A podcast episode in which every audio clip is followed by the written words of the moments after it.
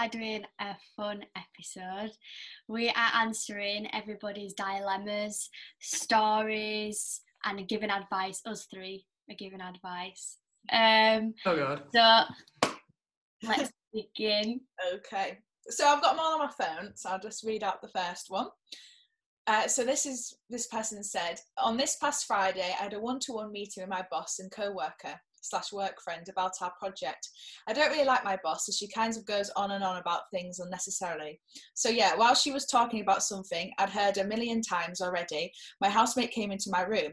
I did that thing where you mimic someone talking with your hand and mimicked a thing held to my house. Oh, I saw my boss's eyes flash, but didn't think anything of it. Then my co-worker privately messaged me to tell me my camera was on. My boss then leaves the call very shortly afterwards. I have a meeting with her on Tuesday. What should I say? Aw. Do you wait for them to bring it up in that situation? Because you might have seen eyes flash, but I feel like if you go in all guns blazing, and apologising before you even know that they've definitely seen you, Yeah, yeah. 'cause if you did apologise and they didn't know, it'd be a bit awkward because they'd be like, "What are you on about?" I mean, I would do what Kate said. I would wait until I'd have an apology ready, Mm. But I would wait until they brought it up. Mm. because if they had seen they are going to bring it up and then i would just apologize for being unprofessional and just say it won't happen again i mean they probably experienced it before Yeah, and i would also bring up the fact that if you're saying that they're bringing up unnecessary things it's a good opportunity to bring up that they they need to like maybe change their style of like managing you know in some ways Mm. like if you're not happy with the way she's speaking to you or, or along them lines and you could say i do apologize however and then you know it's it's probably a two-way thing yeah. Well, another thing, could you play it off? Could you say, "Oh, it wasn't about you; it was just to my friend"? Like, it depends how how uh like yeah, like I've been on calls in the morning, like I was just like, oh my god, like this call's been going on, like it wasn't about you, it was about the situation. I mean, that's not technically lying. So maybe like she was fed up with the situation.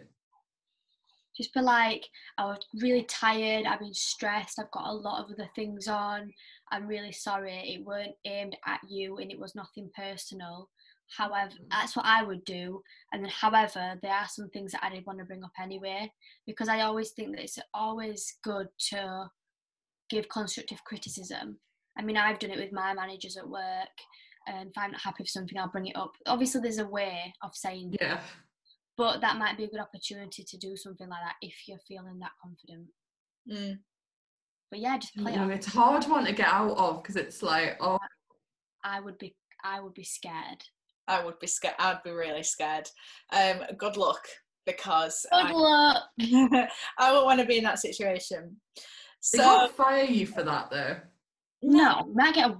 Would you get a warning? you be very apo- You I think get a warning for being kind of. I don't think you'd be the favourite for for. for Yeah. time. You'd be, you'd probably be getting all the bad jobs to do. and- But it was more than everyone else because it was assuming that everyone else will have seen you do that. It's like in future, just make sure your camera's off and it's like your boss on. yeah. Yeah. um, right. The second one. I'm in my last year of university and I feel so nervous about applying to jobs in fear of being ignored that it's made me not apply to any jobs and I'm very stressed. How do I combat, th- combat this fear? Do you have any advice? I do. Go on. First and foremost, if you don't apply, you're guaranteed a no. Yeah. Yeah. Like you, you're gonna hear a no back. Everybody who gets rejected at some point. You know, Mhm. it might not be that you you're not fit for the job. It might just be that someone else is a better fit. It's not anything personal, and you will apply for lots and lots and lots of jobs before you find one. You're not going to apply for one and get it. It's just how it is, and everybody goes for that. It's not just you. I Mm. think getting over that imposter syndrome and maybe I'm not good enough because we've all been there. if you don't apply, you are guaranteed a no. If you apply, you're guaranteed a maybe. And I have just recently got a postgraduate job, and we were talking about this in our first um, ever podcast episode. And with, with postgraduate jobs, thousands and thousands of people apply. I mean, that's why the pr- the process is like four or five stages long. And I got the position, the one position, out of God knows how many.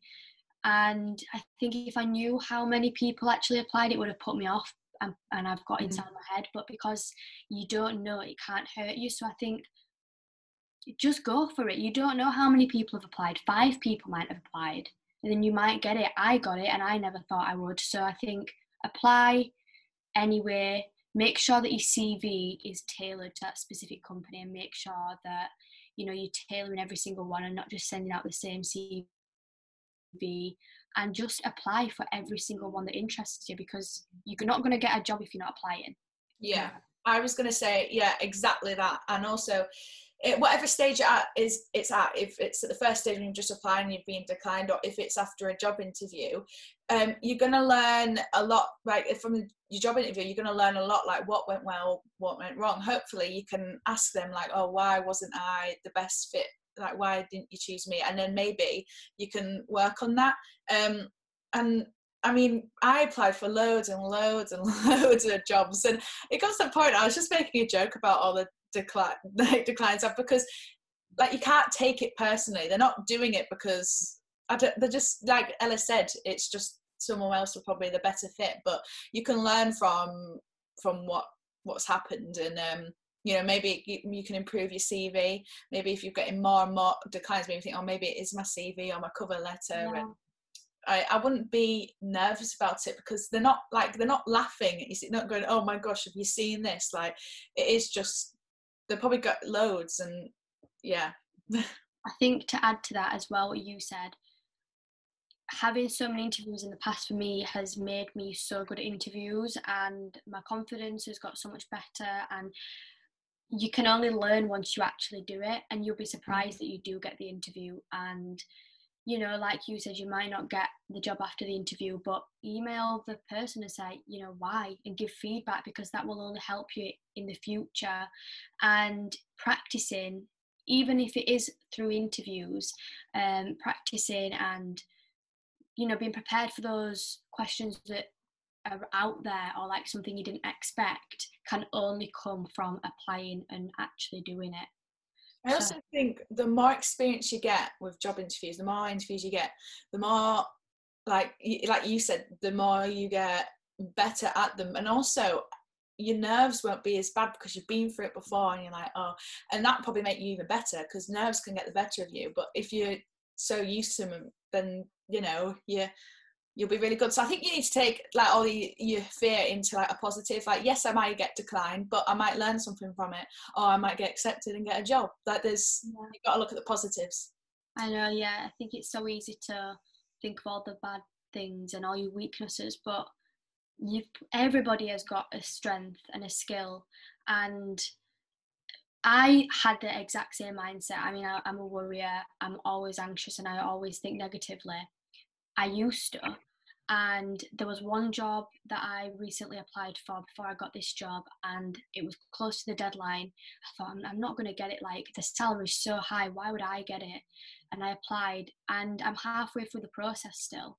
Like I got through Mm. at least two of the interviews. It's been put on hold through lockdown and if I wouldn't have applied I would never have known. And that was a confidence booster that actually I am good enough and they did see something in me. Yeah, Can't let the fear hold you back. You can't, you can't and it's so hard and it's not it's easier said than done, but you've got to push Mm. yourself. and everybody goes through it. Like, I'm guessing everyone in this podcast has had a job rejection, haven't we? We've all been through it. so, yeah, there's been ones that I thought I was perfect for that I've not heard back, but you just move on. Life goes on. yeah yeah i wouldn't i wouldn't think about it too much i wouldn't hold on to it so much. I just think you need to accept it learn and then move on. And that is it is life at the end of the day. Uh, Yeah, so yeah. I hope that helps and good luck with your job search. So this third one is my dissertation officer has asked for a meeting to give him feedback on how he was supporting me throughout third year. I basically want to tell him he was terrible and completely unsupportive and basically pointless having him as my dis officer. I don't want to be horrible or rude to him, just want to help future third years. How do I give him appropriate feedback about how unhelpful he was without being rude? And I think you'd be good for this if you've given you some feedback. Yeah, because I I am very honest. Um, You don't say. how am I being horrible to you? you haven't in that though. Right, so if this was me, and I actually just left my uh, part time job yesterday and I had to go in for an exit meeting, um, and I had to put down all the things that they could improve on. So I gave them my thoughts, and I think I said it in a way definitely be positive, start positive, and thank them for everything that I've done, even if that's kind of a lie, just because it just makes it easier when you give them criticism. So I would thank them um, and just say I did appreciate, you know, the help. And however, there is some things that I would like to bring up. Maybe that you could have been a bit more attentive in certain situations, and just say like, I do understand that you know Corona has affected things, and you've got a lot of workload on and other priorities. But at some points, I did feel like I could have had a bit more of your attention, and you could have been a bit more responsive at times because at the end of the day they're going to appreciate that.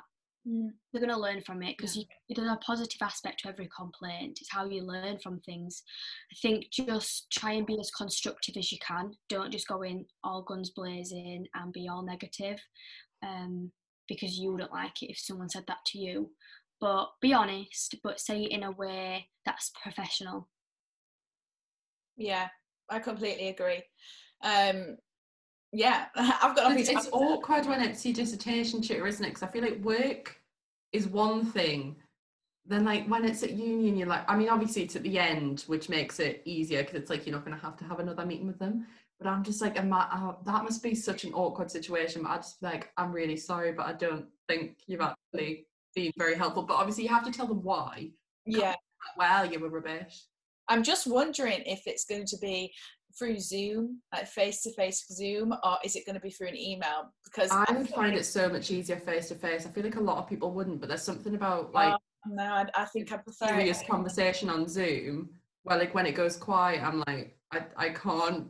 I mean, this person is scared, you could always say everything's fine and then email them later and just be like, Mm. after thinking, after our conversation, I have got a few um, improvement type things that I thought that maybe you would appreciate, and then just list it on an email so then you don't have to deal with it face to face and the awkward silence. Or maybe Or send a pre-email. Yeah, Yes, yes. Oh, I was thinking if it is really bad, like, yeah, maybe contact a higher up person. I mean, I know for me, if that was happening, I would contact our course director and he probably might take action on it. Um, but then is it going behind that guy, that uh, person's back? Like, obviously, you're not friends, but is it a bit rude to do that? I, I, I don't know. You know? I had a problem with a certain tutor. I didn't feel like they helped me, and I told them, and they didn't really take it personally. I mean, you're not going to be the first person or the last person to give, you know, constructive criticism or criticism. Mm. And he was my course director as well as my tutor, and it was never awkward afterwards. I still really enjoyed him tutoring me in other modules. It Mhm. kind of got forgot about. Um, but I emailed him. I, I didn't have a face to face, the opportunity to speak to him face to face. Um, and I did contact an, the other tutor on the same module to get extra help and told him the situation. So no, I don't think it's sly or going behind the back. It's just helping yourself at the end of the day.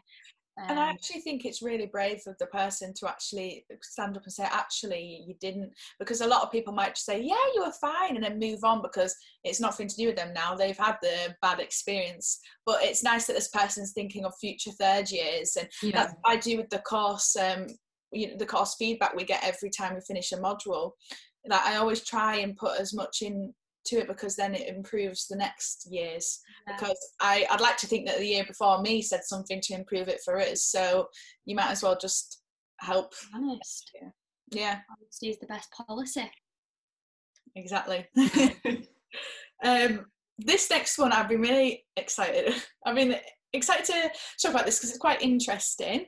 okay. So it is about sexism in the workplace. Now, Oh, I, here we go. yeah, I asked a lot of people about uh, like some situations, story times, or things they've got themselves into, and I got a lot back about sexism in the workplace. So, um, one girl was being hit on by a manager that was extremely she was 16 17 at the time he was in his 30s talking about her body.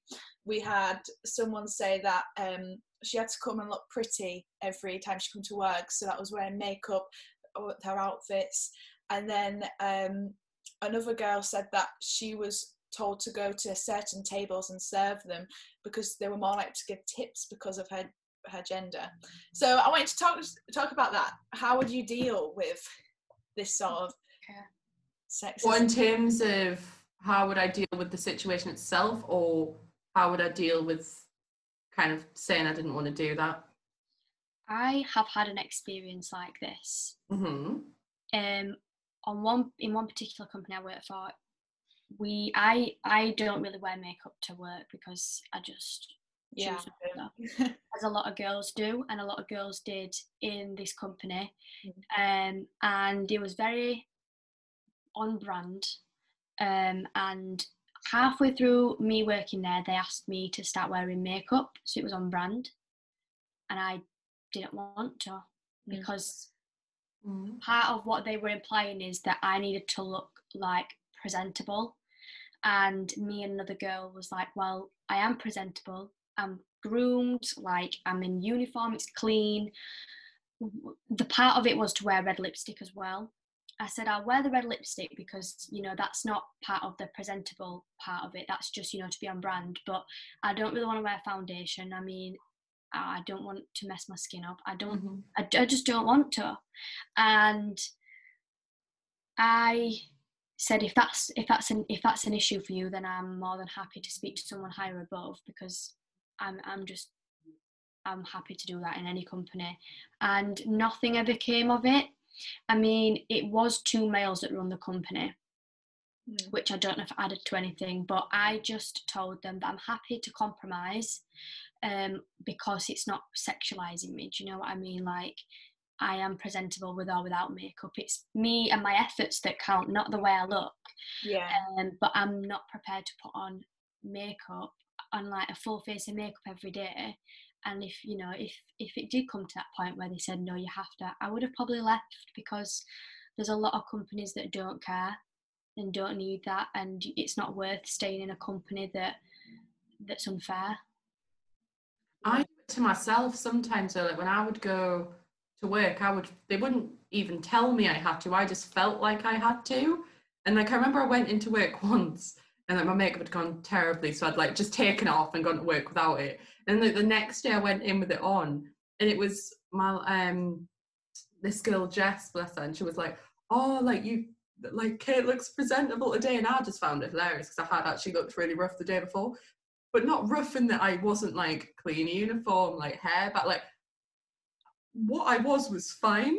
Yeah, I was like, oh my god, no, like I'm, I'm like it's not okay, but I almost like you're, you're trained to feel like you have to look like that. Like even when I would go and try and get jobs, my mom would be like, oh, do you not want to put a bit of makeup on and like do yourself up a bit? Yeah. My mum said that. Good.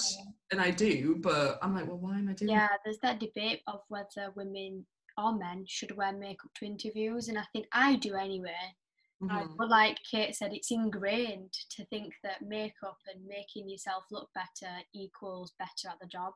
Mm. And yeah, it's a difficult one. I think with the manager, saying things like that is unacceptable, and you should contact HR and Yeah. tell them about the issue and see what they can say.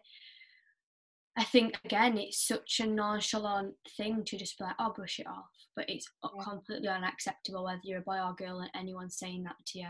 and I will contact HR and um, get a complaint in and see what your options are because they could get into serious trouble for doing that at their age. I think the one about the tables is ridiculous. Yeah. But I'm like, especially having worked in pubs and bars and things, I don't think that's ever happened to me. We've kind of had jokes about people that have been like, you know, when there's always that customer that might come in a lot and you're always like, oh, bloody hell, you're serving, serving them because you know they're creepy. But who asks? Like, even if I would be like, no, that's not happening. I don't care if we're getting. I mean, it depends. Is it another employee who says that? Because if it's another employee, go to the manager and be like, I don't like the way he's speaking about me. Mhm. If it's a manager, again, contact HR or anybody else that's higher up. I've never personally had that, and I've worked in bars and pubs. Um, I can't believe that people experience that. It's scary. I um we where I used to work we had uh, weird old men. I mean, I remember some girl came into me because where we where we worked we wore we wore a shirt and a tie, and this guy said something really inappropriate about what she was wearing and basically sexualized it. And she came in, she was like, "Oh, that was so creepy," and I was like. Why did they have to do that? Like she's she's working. Yeah. What was the need? Like what is the need? And I know um, I've heard stories where you know managers have abused their power and been really creepy towards girls. Like um, this boss gave my friend a twenty pound note and said, "Oh, this is for your hard work." Whereas there was loads of other girls working there as well, and then he'd grab the girls in a weird way, just to like say, "Oh, are you okay?" But grab them in a, a weird way, and Yeah. it's it's harder when the person who's doing it is the boss because they Mm. have the power to lie and say no or actually fire you they have and it's that's what's so annoying Yeah, about and I also think when you put in a difficult situation, you don't want to lose your job. yeah because it's not all it's not so easy to jump into another job. So it's like, do I stay and put up with it, or do I leave and be rid of it? And I think there's always a way to keep your job, but make sure something gets done. Like contact HR, contact somebody else, or go some somewhere higher, depending on who it is. But if it gets to a point where you know it's it's making you feel uncomfortable, and that call the either can you call the police or just leave because it's not acceptable and you should you know it could be dangerous mm. I, I don't believe about the whole look at you have to put makeup on to work i don't where i used to work i don't i didn't put makeup on because Mhm. it was so hot in the summer that you just sweat it off and it look less attractive than before. Yeah. Um, but you know, like some girls would come in fully makeup up, and sometimes I wouldn't, and I think, oh God, like, do I look really bad? But I don't because I got on with the job and I got the job done, and we all got at five o'clock. So it's like, uh, I don't know. It's it, it's really annoying, and, and if the manager is making you wear makeup or is hitting on you or being really inappropriate with you, then like Ella says, talk to someone higher up, or if it re- is really bad and you can do something, leave. But If it is a possibility, leave. But I know that's not a possibility for everybody. See, I wouldn't. s- I wouldn't say leave. I'm against having to leave because of it. yeah So I'm like, that shouldn't. I'm like, if you shouldn't have to leave. That's like, obviously, it's like if you need to get yourself out of the situation. I know you're not just saying like, oh, if you don't like it, leave. But it's like, well, no. I would like lodge a complaint against them because that just that causes a whole thing anyway. But they can't fire you. there's always a union Go for well. wrongful dismissal and all sorts. Like, there's a whole. yeah there's always a union um you can go to that obviously has employees priority uh, welfare at first priority. So you could contact a union as well and they kind of dismiss and talk about like certain issues so that's an option as well. But like kate said you shouldn't have to leave. Mm. it's just sad that that's still an issue and things like that are still an issue. Yeah. Just got to be careful because if you're gonna put a complaint against them, especially in kind of hospitality, where I don't know if you'll have had the same experience, but there's like a lot of like no dodgy dealings. That that's not what I mean. That sounds really bad. What I mean is that there's a lot that kind of like gets passed over. Not that's like illegal or dodgy or anything, but there's a lot that kind of you'll just be like, oh, it's fine, it's fine, it's fine. Like, but there'll be things I'll try and catch you out with to say you put a complaint against your manager but like I don't like the way you're speaking to me and they keep doing it. You eventually put a complaint in and then they'll try and catch you out for something else in your job and try and get rid of you for another reason because they can't fire you for the complaint but say you didn't do something a certain way or the way you all do it that's not the official way and you get caught Mm. they can then get rid of you because of that so i think it's, it's annoying because you shouldn't have to do it but if you're going to fight them which i would say to do you've just got to make sure that you're on ball and you Yeah. Get caught out another way which is sad but it's like you can't That's what's so annoying when it's like bosses and managers that are doing it because they know they know that they have the sort of you, you sometimes women are too scared to speak out because like kate said they can manage it out of the job and they they've got they can lie and say she's making it up. It's not and it's it's so annoying because you, you shouldn't have to feel uncomfortable in your job. You're there to earn a wage you're there to earn a living and people are making it uncomfortable for you and there's no need there's there's literally no need I think adding on to that, just go straight past the manager. Don't tell them because then they have no idea. yeah Let the Hmm. authorities contact them after you've made the complaint.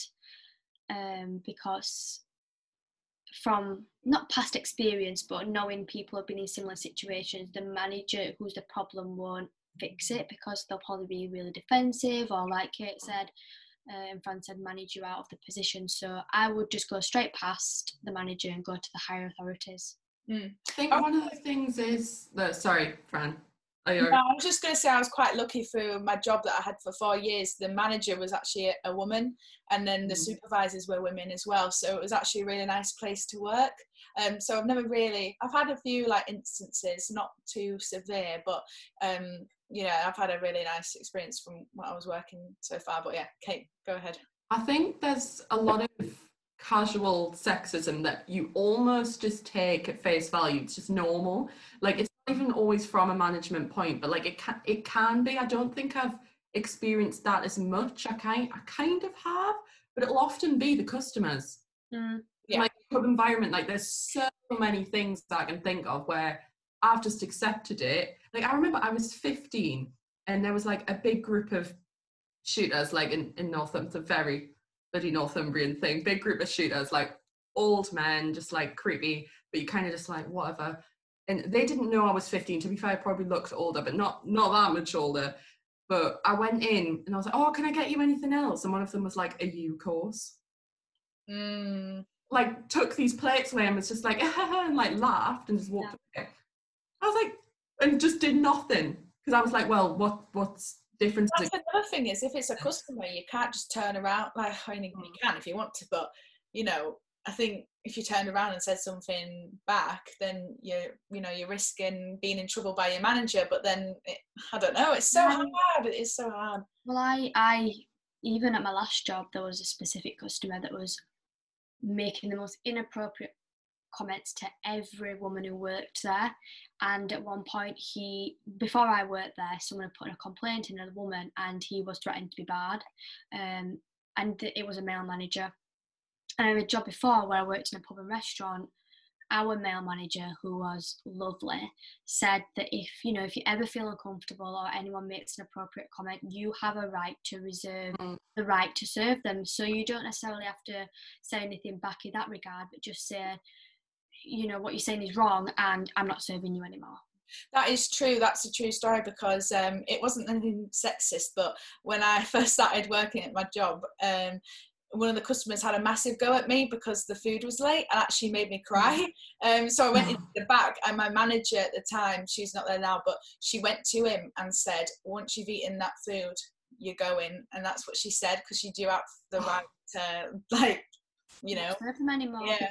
You're a human at the end of, the day, and I Mm. think a lot of people forget that when you work in a pub, restaurant, or a shop, that you know you're just this employee um, that that can be spoke to like you know rubbish, but you are a human. You have human rights, and you know if you're a woman or anybody and have been sexualized or abused verbally, no, you can you go to higher authorities, get them bad, which has happened a few times for me, not me specifically, but other people, and you have your own individual right to not serve them.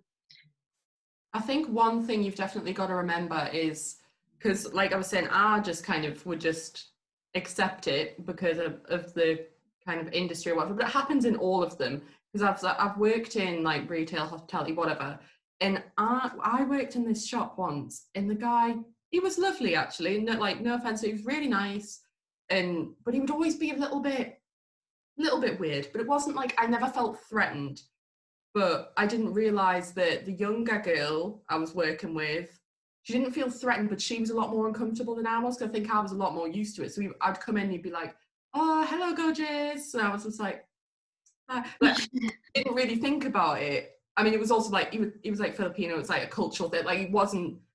It, it. I never felt like oh he's being weird with me. But then one time he was like, "Oh, do you have a boyfriend?" and all this, and I was like, "Oh no, bear in mind he's married. I don't think I knew this at the time, but he was he was married and whatever."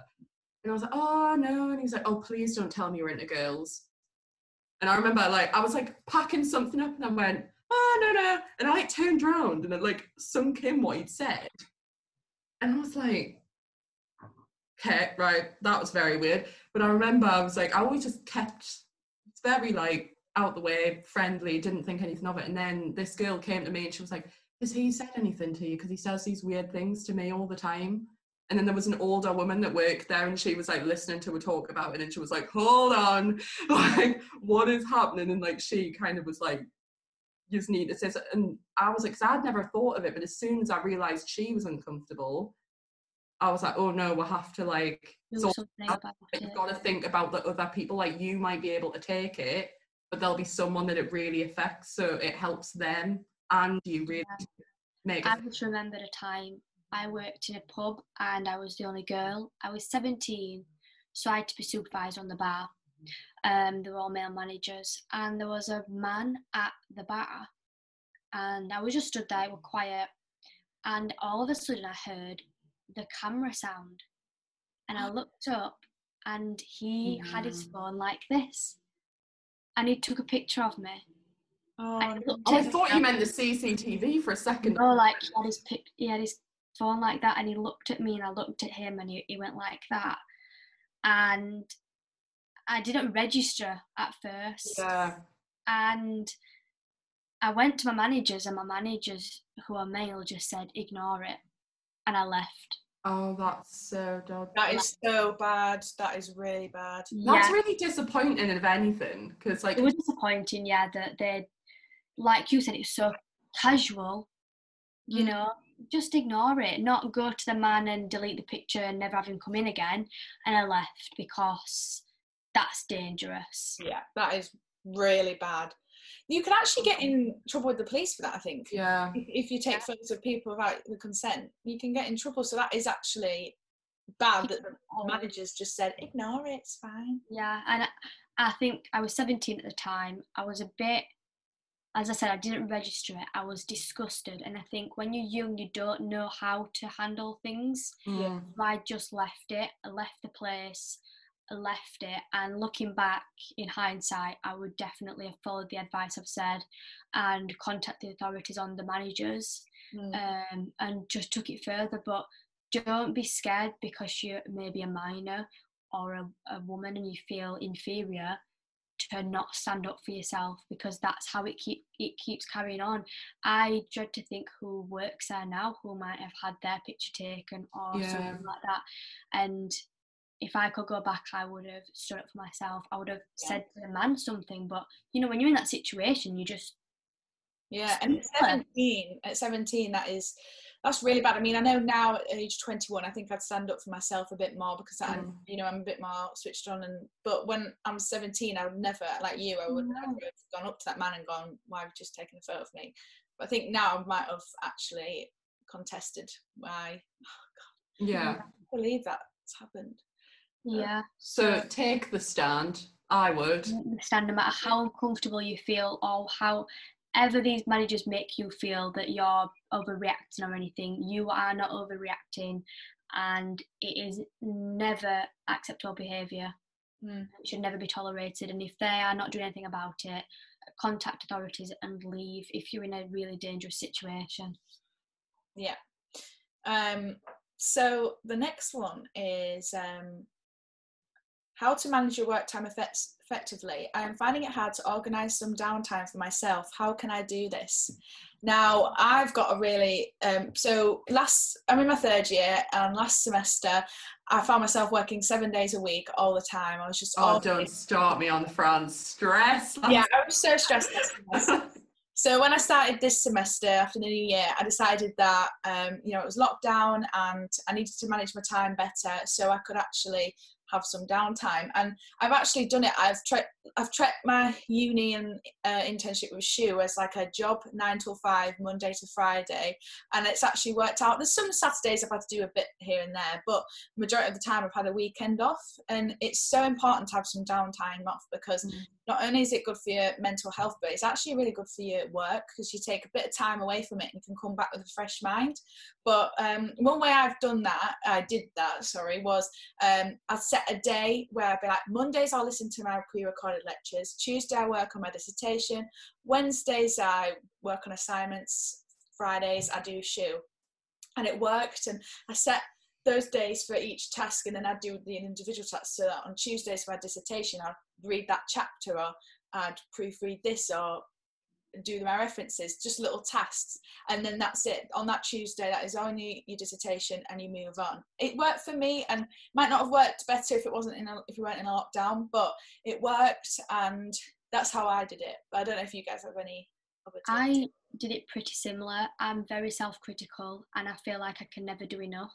Yeah. And if I used to feel guilty if I had downtime because I was always like, but I could be doing work, I could yeah. be doing this. And similar to you, third year, I was like, you, I treat it like a nine to five job. Um, and one thing that um, really helped me, so this is my desktop. And if you work on your oh computer a lot, this helped me. So obviously I've got my to-do list in the middle and here is like the remainder of my term. But normally I would have like five post-it notes um, or if you don't have MacBook, something else mm. you can download. And I would do my nine to five tasks every day. Obviously, as I'm coming to the end of uni, I don't have as many tasks. And then I had like my personal things, my folders, my internship for shoe, and like just other things. Um, and this really helped me and obviously i've got these really cheesy like um, quotes but i think when you open your screen in the morning having everything in order and having your to-do list so as i said monday to friday i would have weekends off as well um, all organized that helped me just keep focused and once the last task had been ticked off at five o'clock, I thought to myself, I've done everything now. Like I deserve this time mm. to hmm. myself. And I think doing this or something similar, you know, on paper maybe would would even work. But I think this was one of the things that helped me um like separate work and, and downtime. Yeah, I that's another thing is um uh, when I first started doing it, where I wanted weekends off, I'd feel quite guilty. And I'd be like, well, I could be doing something. And yes, on weekends, you probably do have a bit of a list to do next week, but your mental health also comes first and it can wait. And um, yeah, just I, I'm a workaholic too. I always think I need to work, I need to work, but you don't always need. And sometimes it feels really weird to not be doing anything. Like, oh, I should. Yeah, like right now. When I started that and I had no work, I was sat there like, now what? Yeah, yeah, and also um, setting very little tasks on a day. Like I always just set like three bullet points of things I'm going to do that day. Mm-hmm. And I stick to them, and it's actually so much more productive than I used to make massive lists, and that used to be like scary. I used to tell Fran off for this because yeah. I've got so much, I've got so much to do. I was like, let me see your list, and it would be like the length of me, and I was like, you're not gonna get that done a day, are you? I was, yeah. I think that doesn't need to be done till like next December, breathe. I think setting smart goals, so like them being specific, measurable, achievable, um, and in a timely manner, so, like for instance, I think me and Fran are very similar. I would set myself like 15 tasks, like write 10,000 words. You know, do I? and then and do then, it now. do it, do it yesterday. Um, yeah. When I didn't do it, I'd feel so crap. I'd be like, you are just not good enough. But then when I thought, actually, I've got two weeks to do this one specific task and break it down and give myself tasks that are reachable and achievable. Once I actually did that in a day, I felt so much more motivated, Yes. better Mm. because I actually did it. And it wasn't because I, wa- you know, I was making life easier for myself. You know, give myself tinier tasks. And they were just achievable. Yeah. So not overwhelming yourself. and I've actually like my mood is a lot like since I've done this nine till five sort of style study session and weekends off, I've felt a lot happier and my mood's been so much better. When I think back to the first semester of third year, I was so stressed for no reason, and I remember talking to Kate at the time, and I was just so like a bit down from it. I think I intervened. yeah, Kate had to intervene and give me a one-to-one uh, personal session on how to not have a breakdown. But uh, yeah, it was. I'm so much better now, and I think my work's a lot better. And I was so much more productive because I set three tasks, and I had time off, and I and I, I managed my time effectively. And uh, you know, I was so much better, so much more productive, and on top of things. Yeah. So it's just little little things, little bit. What is it? Little and often or something. I don't know. Yeah, I think I, me and you have identical experiences, and I think it also comes down to like maybe being anxious and things like that naturally. Mm. I think, and also one thing I set myself was self care. Yeah. Prioritize self care, whether that's getting a bath or putting on a face mask or you know setting the time to actually watch that Netflix series that you wanted to do. Mm. I, I I used to think I didn't deserve it. You know, when you feel guilty and you're like, I, Yeah. I know I don't deserve to, you know, relax. But once you once you start doing it and you feel better, you you want to get up in the morning and do your work because then you can Mhm. relax afterwards. So I think doing self care and appreciating yourself. Mm. Um, and, and, It motivates you to work harder, doesn't it? Because you yeah, you get up and you're like, right, if I just get this done, I can do that and enjoy it. I deserve it. Yeah i mean last semester because i was doing so much work and making myself feel guilty and things like i was working so much and like little things like my room was getting messy and, and i thought i don't have time to do my room i don't have time to do my room or, or little things like if i was just like on a night i remember kate will remember this when my friends wanted to drink i felt like i didn't i couldn't i couldn't drink because tomorrow i Oh need to God, yeah, you were like, I, I oh. can't, I can't have fun ever. I know. I, I, I But basically it's convinced myself- yeah, I convinced myself that I couldn't have fun, and I and I had to work, which I sort of regret now because obviously now we're in lockdown and I haven't been able to make those memories. But it was just something that happened. But But things like your room, like for me, like you're saying, like, oh, I didn't, I felt like I didn't have time. It's like things like that. Like I would just tidy and like chill out and that before I started working. You work better because I feel mm. like that if your environment and your whole like feeling is stressed anyway, you can't work well. But if you actually like take that time, relax, tidy your room, have a night with your friends, the next day you're like Yeah. Yeah. I wish I, ten thousand words. yeah, I wish I learnt this back in uh, second year, but it was only really third year when the stress kicked in. I think it's because obviously it was Yeah. third year and I just started Shoe Academy as well.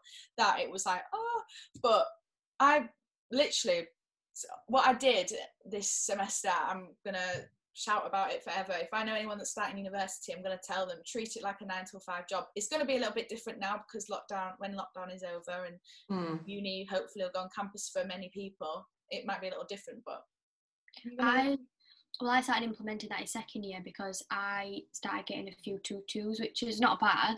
It's just not what I wanted, and it was a result of me being too stressed to concentrate. So it was like a vicious cycle. So I was like on student room, looking at ways to improve, and one particular person said that he was getting two twos and he got a first in his overall degree, and he treated uni like a nine to five job. He would be in the uh, library nine or five doing whatever, and then he'd have weekends off. And I was like, people are getting firsts and enjoying weekends, and I was like, no, no way. And then I started doing it gradually.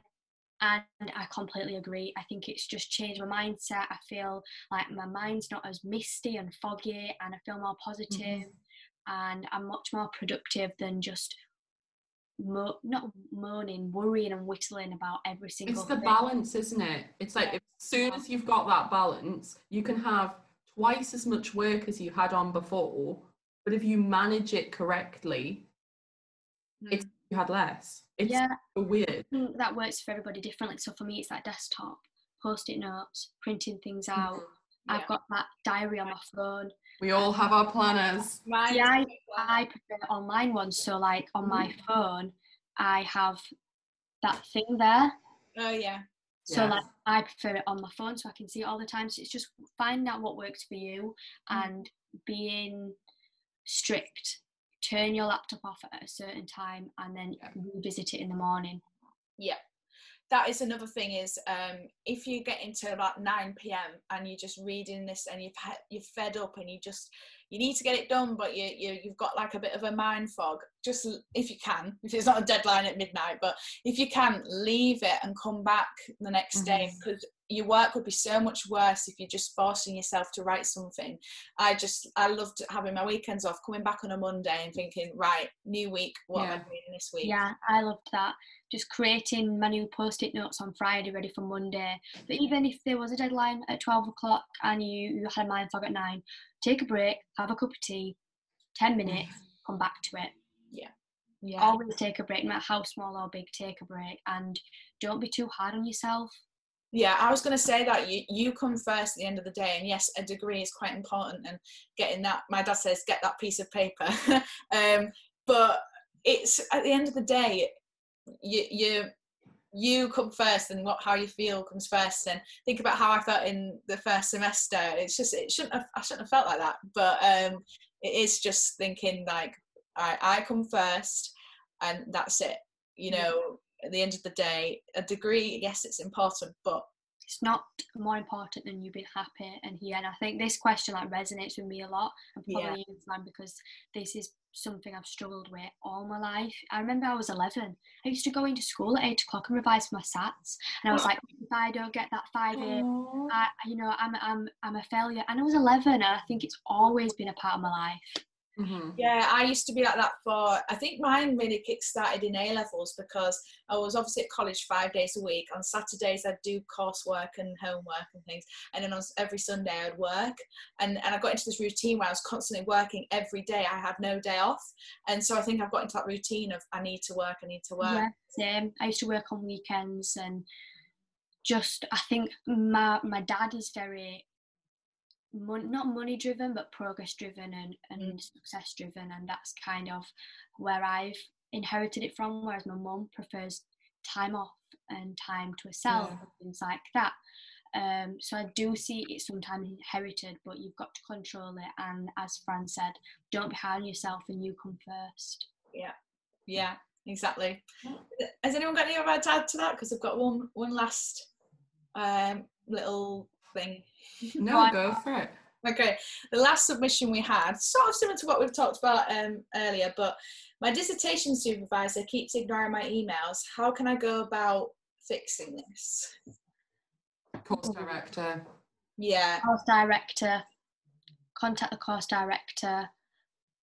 You, you normally have tutors that are responsive and not responsive. Mhm. Contact the responsive one, even if it's not your tutor and it's got nothing to do with your topic. They will be able to get you into contact with someone. And nine times out of the ten, last year when some of my tu- modules for the um, tutors weren't responsive, I would contact somebody else and be like, "Can you help me?" And they'd be like, "Yeah, why not?" mm, yeah. So it's so So if you if you go to your course, usually the head of your course, if you say like I can't get in contact with my tutor, they'll either get in contact with the tutor for you or put you in touch with someone like specifically who can help you. Yeah. It's annoying if it's uh, during COVID times where everything's online because if it Mm. wasn't, you could go to their office at uni and Yeah. say, hi, like, what, you know, I've tried emailing you or, but yes, during COVID time, if you're in like an online seminar with them, just ask, oh, please can I just speak to you at the end or, yeah, um, you know, try something. But if they are not responding to your email, then do get in touch with somebody else.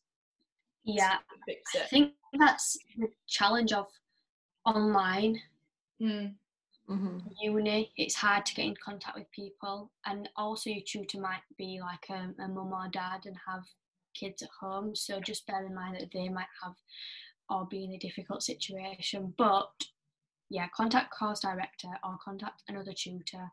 Yeah, and also they probably get mm, so many emails at the minute. Like I don't, it's mostly most likely they're they're not doing it because they don't like you or something. Yeah. It is probably because they've had so many emails in one day that you probably get lost in, and they probably think I'll reply to that in a minute, and then because life's crazy, they probably forget. Um, so I won't take it personally, but if it does keep happening, then yeah. Yeah, because if it's a consistent issue, it's like that that Yeah. role is to be your tutor, and if they're not, Mm. like that's an issue. Don't Yeah. be scared to send them another email as well. Yeah. Mhm. Or They- call them. Often, Yeah. often there is a number. Like I'd just be like, hello. Yeah.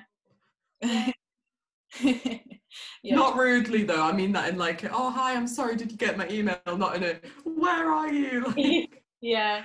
No, Right. it's um yeah, just try and get in contact with them, but don't take it too personally at first because obviously life is a bit crazy at the minute. Um, but if it does happen, keep happening, then yeah. At the end of the day, you're paying, if it is at university, you are paying for this um for them to tutor you and it, it is frustrating and you need to get on with what you want to do. Um so yeah, has anyone got any more advice for that one? no, Yeah, that's it. not that. Well, that is everything. That is all the submissions. Oh, this is our last episode. Uh, Last Shoocast. Ev- with us anyway, with with us as the hosts, um, that is because we're all graduating. Um, I've got a job with Shu that's starting. Ella Ella's starting a job. Is it in September? Yep.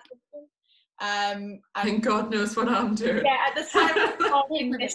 Kate, Kate isn't sure. She's living life because hopefully um, life is a bit back, more back to normal at the time. but We we keep you all updated on where I am. Yeah. I know everyone cares. um, we there'll be some more hosts hopefully taking over Shoocast in the future. But we'd just like to thank everyone for all the support and Thank I've you loved so it. much. yeah, we I actually feel like I'm going to tear up. I should feel tears. um, but yeah, thank you everybody for watching and supporting us throughout this whole time. We've Yeah, really thank enjoyed recording the Shoocast. It's been really enjoyable for someone who doesn't really engage with shoe, uh, podcasts as much as other people. I've actually really enjoyed this, and it's gotten me into I have. podcasts actually now. Hopefully, yeah. in the podcast to come, it'll be in real life. Hope yes, We can we can return. We will return. yes, we will life. return and update you guys on everything we've been doing. And Yeah, we'll do a reunion. yeah, and maybe we do one of our receipts and we can give you some more advice. I don't want to leave. Yes. um, Just bring the graphic back because nothing's ever going to be our little cute little intro. right, so thank you for watching. Thank you. Bye. Yes, bye.